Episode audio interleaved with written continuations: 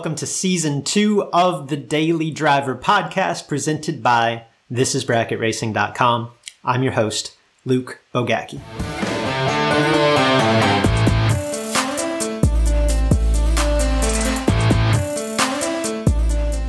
When we see a problem in work, in family, in racing, let, let's just, let's stick to the racing side of things, right? When we see a problem, our instinct is to fix it.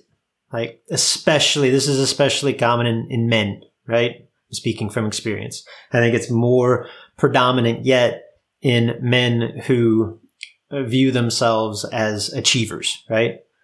This is me, 100%. This is probably you too. Like, it's what men do. Men fix stuff. In that process, it's easy to get really tunnel visioned, to really fixate on making it better. The issue is that in doing so, again, speaking from experience, we can often lose the forest for the trees. Okay. Now, again, we're going to focus this discussion on, on racing. And I, I think um, it's it's easy to apply this. You could definitely apply this idea to lots of different aspects of racing. But let's just let's take this one. Let's say that our good car goes from good last week to awful this week. Just boom, overnight. Now, if we could remove emotion from the equation, there's almost certainly a logical, oftentimes a simple explanation as to why and an answer to how to get back. But oftentimes in the emotion of winning and losing and the feeling of judgment that often comes with it, you know, the, the embarrassment, the idea that there are people watching, what have you, it's easy to just say, this thing's awful and throw the kitchen sink at it. And before you know it, it's a new torque converter. It's a set of slicks. It's a four link change. It's a launch RPM adjustment and a shift point change. And the next thing you know, we're completely out in left field. Like we might have fixed it. We might not have fixed it. But our car is now completely different than that car that was so awful last week. It's also completely different from the car that was great two, three weeks ago.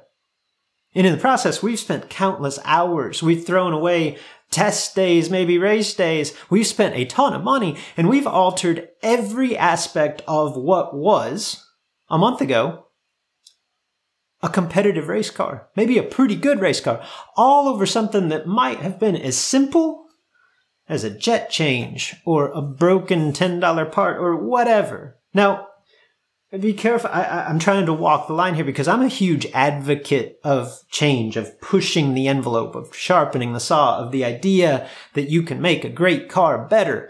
As, as my buddy Todd Ewing said years ago, like, whatever the problem is, the battery charger ain't gonna fix it. Like, you gotta try something and, and you gotta try to make it better, right? You gotta put in the work.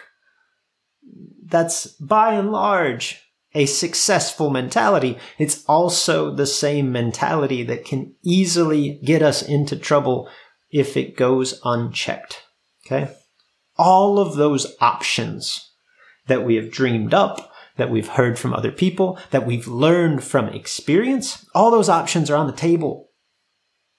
But let's pick the one that feels the most likely to fix the problem. Maybe it's a big change. Maybe it's a small change. The point is that it is one change.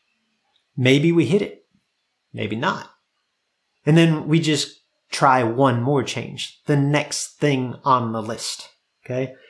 The quote that I want to use to, to sum up this idea comes from uh, a guy that I look up to tremendously by, by the name of Naval Ravikant. Naval is a super successful entrepreneur, investor. Obviously, this quote comes from a whole different world, but I think it applies. The quote is this Do everything that you were going to do, but with less angst, less suffering, less emotion. Everything takes time. End quote.